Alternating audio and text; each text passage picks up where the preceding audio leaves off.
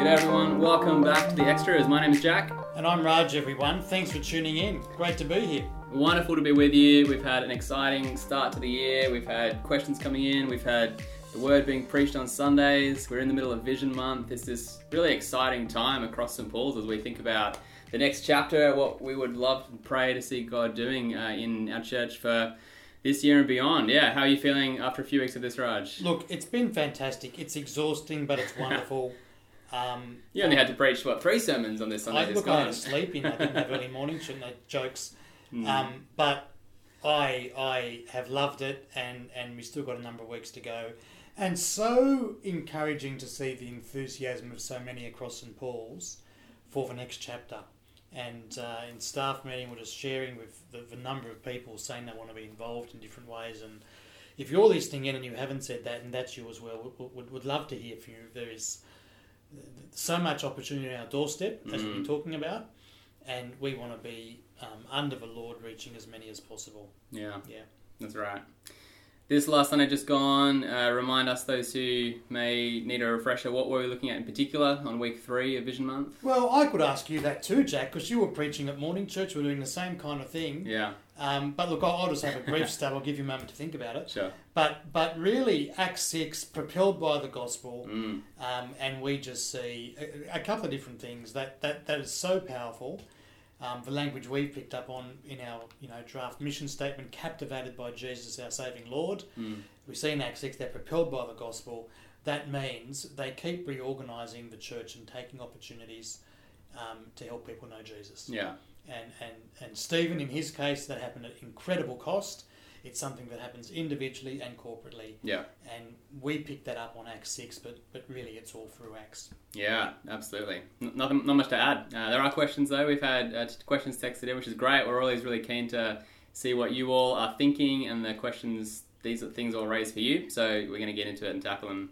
First one, a question, um, maybe not particularly about Act, Act 6, but someone has texted in something, I guess, with a bit of sensitivity here. Someone's asked Raj, why are you always comparing our performance in sort of trivial questions to other parishes' performances? I guess someone perhaps picking up on uh, perhaps a characteristic of your preaching. Yeah, would you like to say that? Look, um, I am sorry if there's sensitivity behind this question. There probably is. I, I apologise.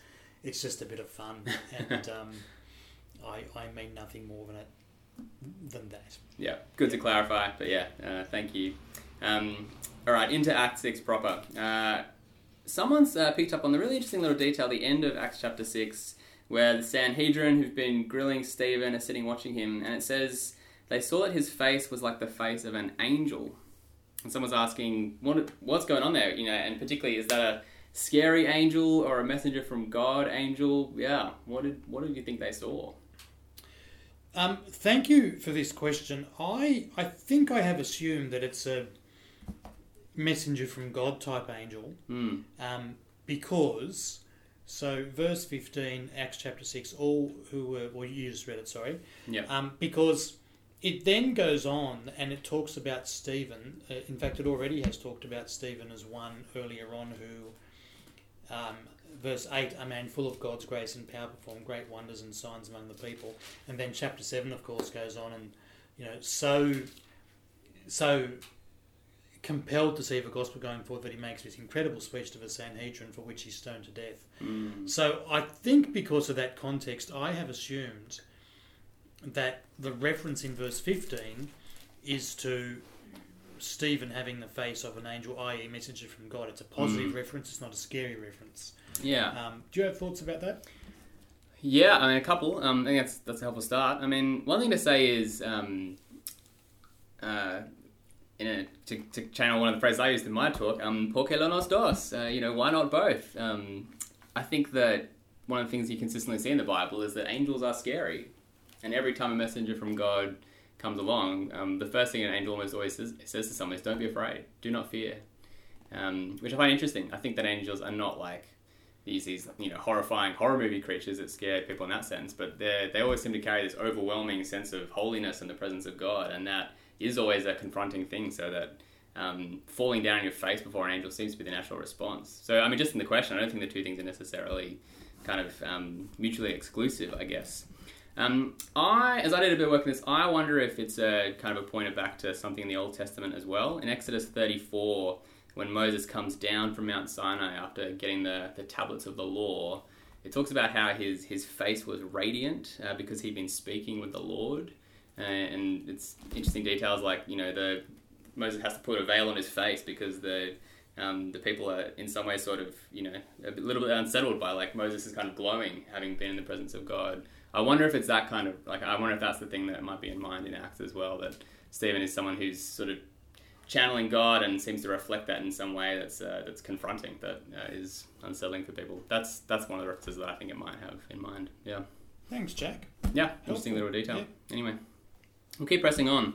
Someone's asked, how does feeding widows work towards the gospel moving forward? Yeah, thank you. This is an excellent question. Um, you know, we are saved by grace, and when we're saved, we become part of the body of believers.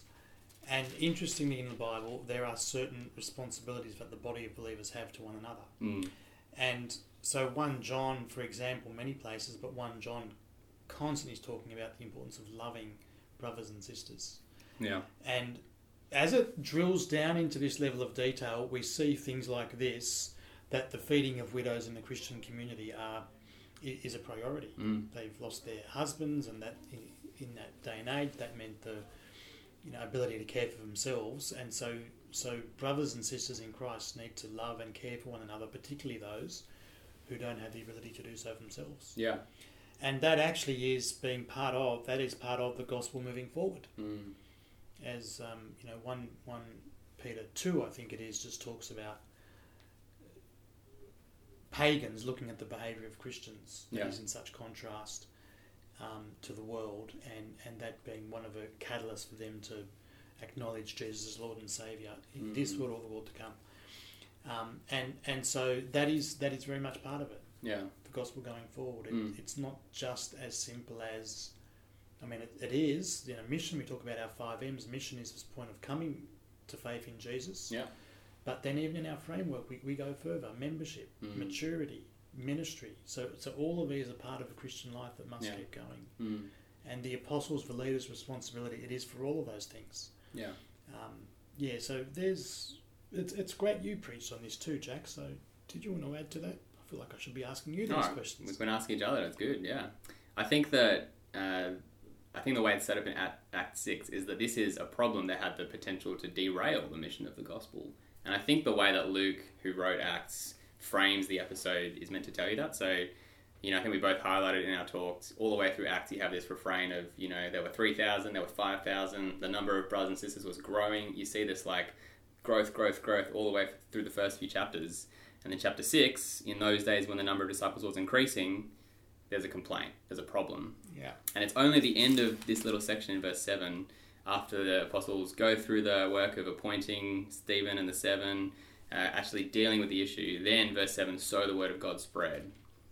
I think the way we're meant to take that is that because the apostles and the church sorted out this issue, the gospel could keep on spreading. And I think the implication is that if they hadn't, then there's a problem. Uh, you know, and it makes sense. You have this community of people who are meant to love each other, and if they don't, then that's going to derail this community, strife in the community. You know, people are not going to be able to get on with the mission because they're squabbling and fighting and complaining against each other. You can see how all those things can contribute together to derail the mission. So, absolutely, us looking after the vulnerable among our community. I mean, that's good in and of itself. That's us loving each other, loving people who are made in the image of God. That's good. And it's also good because it uh, enables us to get on with the work of seeing the gospel move forward. So I think that's how it's meant to work in the in the Acts context, anyway. Yeah, so you're so you're saying two things. So one is the the work of the widows being fed, but the other element is the um, the potential for schism here Mm, among two groups, consuming their energy, taking their eye off the main game. yeah, exactly. Thanks, Jack. Yeah. We'll keep going. Uh, someone else has texted in a, a quite a long question about, I guess, the role of uh, pastors and ministers in the in the congregation, particularly. Um, yeah, really helpful comment. I won't read all of it, but uh, I think the the thrust of it is here's someone who's uh, saying that surely biblically the the way that uh, a pastor is meant to work is by being intricately involved in the life of his flock. Uh, so spending time with the uh, the people of his church, uh, and maybe to put a, a point in about the question finishes. Um, you know, if a leader doesn't spend time individually with the people in church, how will the minister be able to pray for his flock if he doesn't even spend time with them? What would you have to say there, Raj? Yeah. Um, look, thank you for the person who has put this in, and and uh, there is so much here that is just you know wonderful about the role of a leader of God's flock, and I love so much of this. Um, in fact, I, I love everything it says here. And when it comes to praying, I, just speaking personally for a moment, then I'll come back to the Bible, but I, I do try to pray for people, and sometimes it's the case I know people well. Mm. Um, other times it's the case I know people less well, and other times it's the case it's a name on a page. That's Yeah. the size of a church like St Paul's, but even in my previous church that was smaller, um, and my other every church I've been at, churches of different sizes. There's Mm. um, even small churches. You the reality is you know people in different ways. Um, now the Apostle Paul, when he prays, in many places, um, he prays for churches generically and corporately, and he travels from place to place. He's met people once Mm. or twice, and and you know he, he loves them deeply, and at the same time he's propelled to keep going on and having a broader impact for the gospel. Yeah. So there is a balancing kind of thing to do. I personally, I one of my own griefs, I'd love to know everyone in some detail. That's Mm. why term two last year, Nicole had and I had coffee and dessert nights, invited people around and so on. Um, we were going to have more, but you know, lockdown had other ideas. Mm. Yeah, so every time I meet people, I, I, I, I love that, and there is a reality. This is why, as a church community, I think the the work involved here of supporting one another and caring for one another, it must be spread broader. Yeah. That's really important, Mm.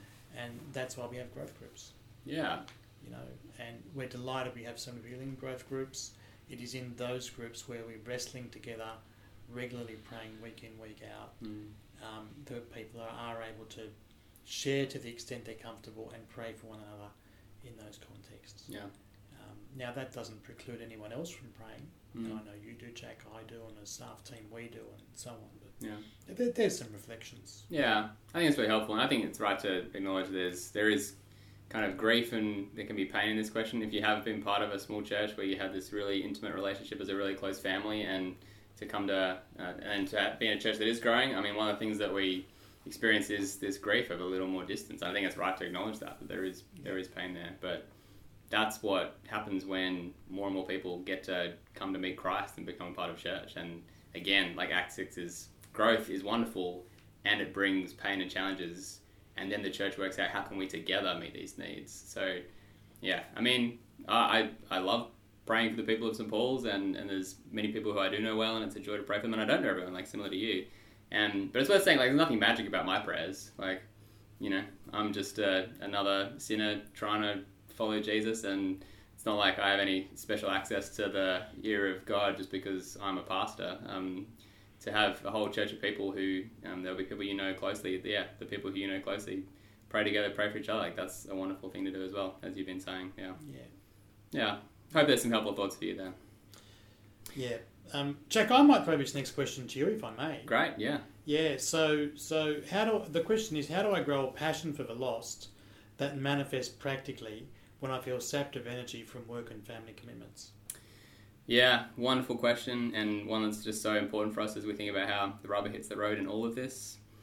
Um, I mean, how to grow passion for the lost, uh, whatever it is that's going on, I think the answer to that is to keep coming back to the fountain of that passion, which is the gospel. It is reflecting on just how much Jesus has done for us, uh, though we didn't deserve it, uh, that he would lay down his life that we might live and invites us to be part of seeing other people come to be a part of that. Like, that's, that's where the passion grows from how does that translate into real life? Like, yes, like I feel I feel this particularly acutely with a, a newborn baby in our household. I sat from energy from work and family commitments is that's that's kind of my life at the moment as well. And and I yeah I do feel the pain. Um, I mean, part of it I think is thinking about uh, even in the midst of those work and family commitments, how does the gospel and the passion for the lost drive us in those.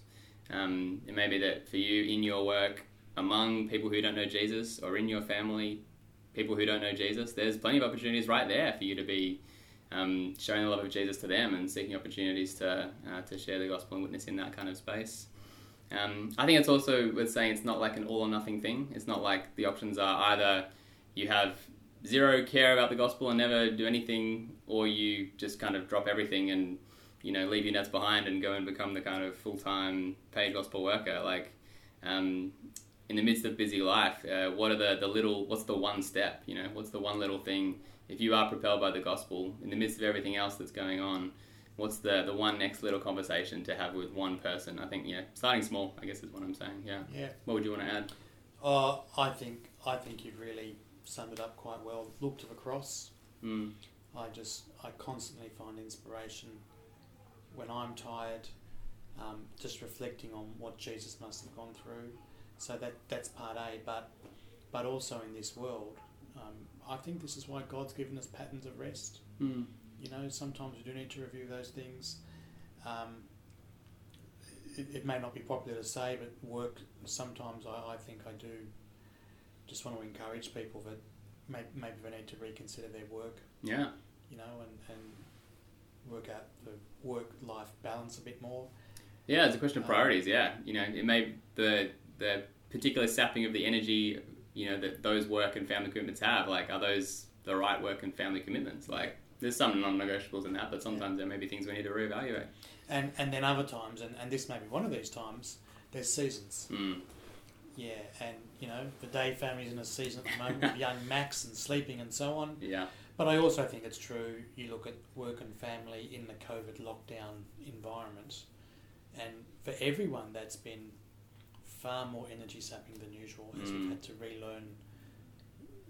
You know, we're all over Zoom and all of this kind of thing. Yeah. Um, but at the same time, that time will pass, and hopefully, it's not too much longer. Yeah. Yeah. Oh man.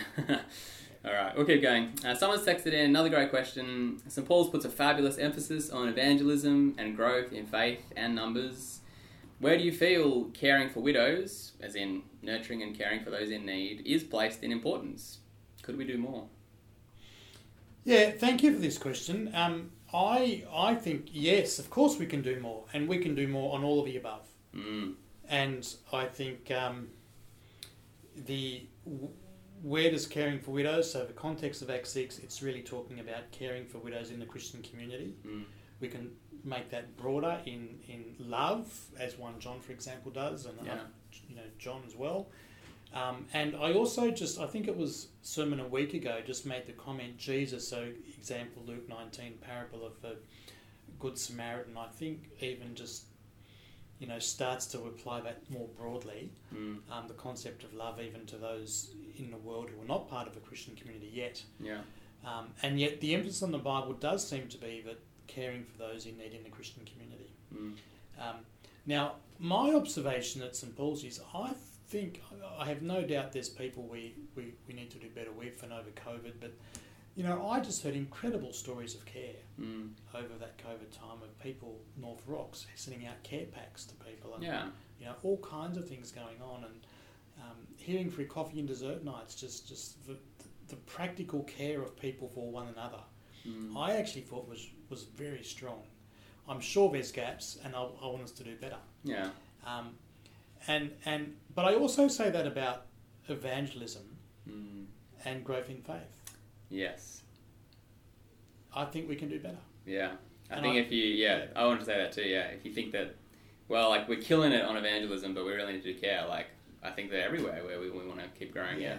Mm. Yeah, and um, so at the moment, yeah, sure. The last few weeks, as we reset our vision and so on, Mm. we are, you know, we have reorganised ourselves into the the five M framework, um, and we never before as a church have had more resources deployed in that mission space. Mm. Um, and it's also worth saying that mission space applies locally and globally, Yeah. and I think we can do better on a number of fronts, Mm. which is what we're seeking to do. Yeah. Um, and also, can I just say, people that have passions in any of these areas, we just would love you guys to make yourselves known. And Absolutely. you know, Rod was was sharing with us just on Sunday after many of the services, people came up and said, "I want to help." Yeah, we had connect cards galore. People saying, "I want to be a part of this mission team," and that's just wonderful. Yeah, so Yeah. good to hear. Yeah, Yeah. And Like at the same time, I I just you know would love people who want to, you know, assist caring for those in need, particularly in our church community. Not not just there, but but but we also would love to hear from you. yeah. Sorry, Maybe- I cut you off. Oh, that's fine. Yeah, one last thing in this question. I think that one thing I want to say, in in some ways a tangent, but I think actually quite key to all of this. I think that we often read these passages and we read about how the early church cared for widows, and we just kind of gloss that as looking after all sorts of needy people, which I think is important in the end. But I think we also got to remember that we have widows who are part of our church. There are, you know, particularly where I'm involved, uh, you know, I spend a lot of time at morning church. I'm just very aware that, you know, maybe you're listening, maybe you're one of them. We do have uh, women in their church, in our church, who are widows. Um, we have widowers as well, men too, in, the, in that situation. And if the, the you know society's changed, and maybe it's not exactly the same situation for people who who've sadly lost their spouse. Um, you know, materially maybe that there's okay, but there's still plenty of needs that people who are grieving the death of a spouse go through, and that you know that doesn't go away quickly. Like I think we the church do need to have a particular care and uh, love for people who are in that situation. And maybe there's all sorts of practical things like for people who are younger who are widows, you know, helping care for children, whether they're young or teenagers or beyond. You know, think about how we can spend time uh, with those who've uh, gone into a, a, lonelier season of life. Like I think there's all sorts of things as a church for us to do to care for those who are widows, even in this day and age. Yeah. So Yeah. I commend that to us too. Amen. Yeah. Yeah. All right, a couple more as we uh, get towards the end here. Someone's asked, picking up on one of the lines from our draft revision statement, why does St. Paul's want to raise risk taking leaders? And what does that entail? Yeah. Thank you. Um, let me start with the the, the latter. Uh, what does that entail? Mm.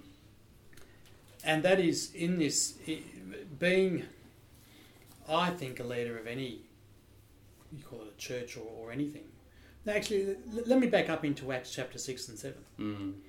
because there was stephen a guy who took incredible risks to be faithful Yeah. and fruitful by standing up before the sanhedrin and seeking to help them understand jesus Mm. and in that case in his case that meant he ended up getting stoned to death Yeah. Um, now, he is a risk taking leader who was propelled by the gospel to such a degree that he would be willing to take that form of action, which is really quite extraordinary. Mm. Um, the modern day of might be I'm making this up, but going into the going into the law courts in town in the middle of a foyer, making this speech to point people to Mm. you know, Christ or, or even in a far more hostile environment. Yeah, it's bold. Um, bold Mm. and and that's risk taking. Yeah. So it might be worth clarifying, like, by risk taking leaders, we're not talking about, you know, leaders who like to down a couple of drinks before they jump in the car. You know, it's not that type of risk we're talking about, just in case that's not clear. you Yeah. know. Like, people who are willing to try things, I think is what we're saying. Try like, things. not, you know, Yeah. we can we can be very risk averse in the sense that, oh, we're just going to do things the way we've always done them because that's easy, like to try new ideas. You know, maybe they won't work, maybe that it's all going to blow up, like that will be bad, so let's not try anything. Uh, Yeah. We want to say the opposite of that. No, like we've got to find new and creative ways to get the gospel out there, and that means taking risks because it doesn't, it's not always going to work, but it's worth a go. I think is what we're saying. Yeah, it means innovating, giving Mm. things a go, being willing to pull back from things that don't work, um, and just put one Corinthians nine where Paul talks about becoming all things to all men, so that by all possible means some may be saved. Yeah, That's the kind of thing we're talking about. absolutely. Yeah. Yes and amen.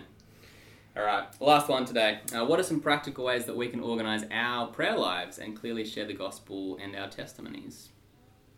What a great question. Yeah, excellent question. I think it's our last one, so a great one for us to finish on. Mm. Um, look, I, I, different people have different methods of prayer, um, and you know, one I know many have found helpful. There's a there's an app which I think is available on most devices called PrayerMate. Yeah.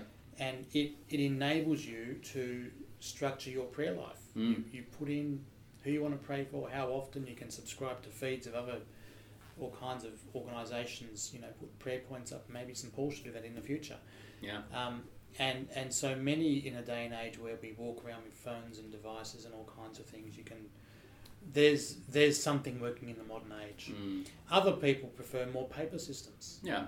you know, and, and similar kind of thing written out manually and uh, it can be as simple or as complex. I've heard of different people who have different things. Mm. Um, and so, look, the, the first end of that question, I think, just to be, um, and I say this to myself as much as anyone, to be organising, thinking about who I want to pray for and working out a, a mechanism that works for me. Yeah. Um, but the mechanism that works for me is going to be different for someone else. Mm. We, we all just work a bit differently. So there's some self awareness there. Yeah. And then clearly sharing the gospel and our testimonies. Um,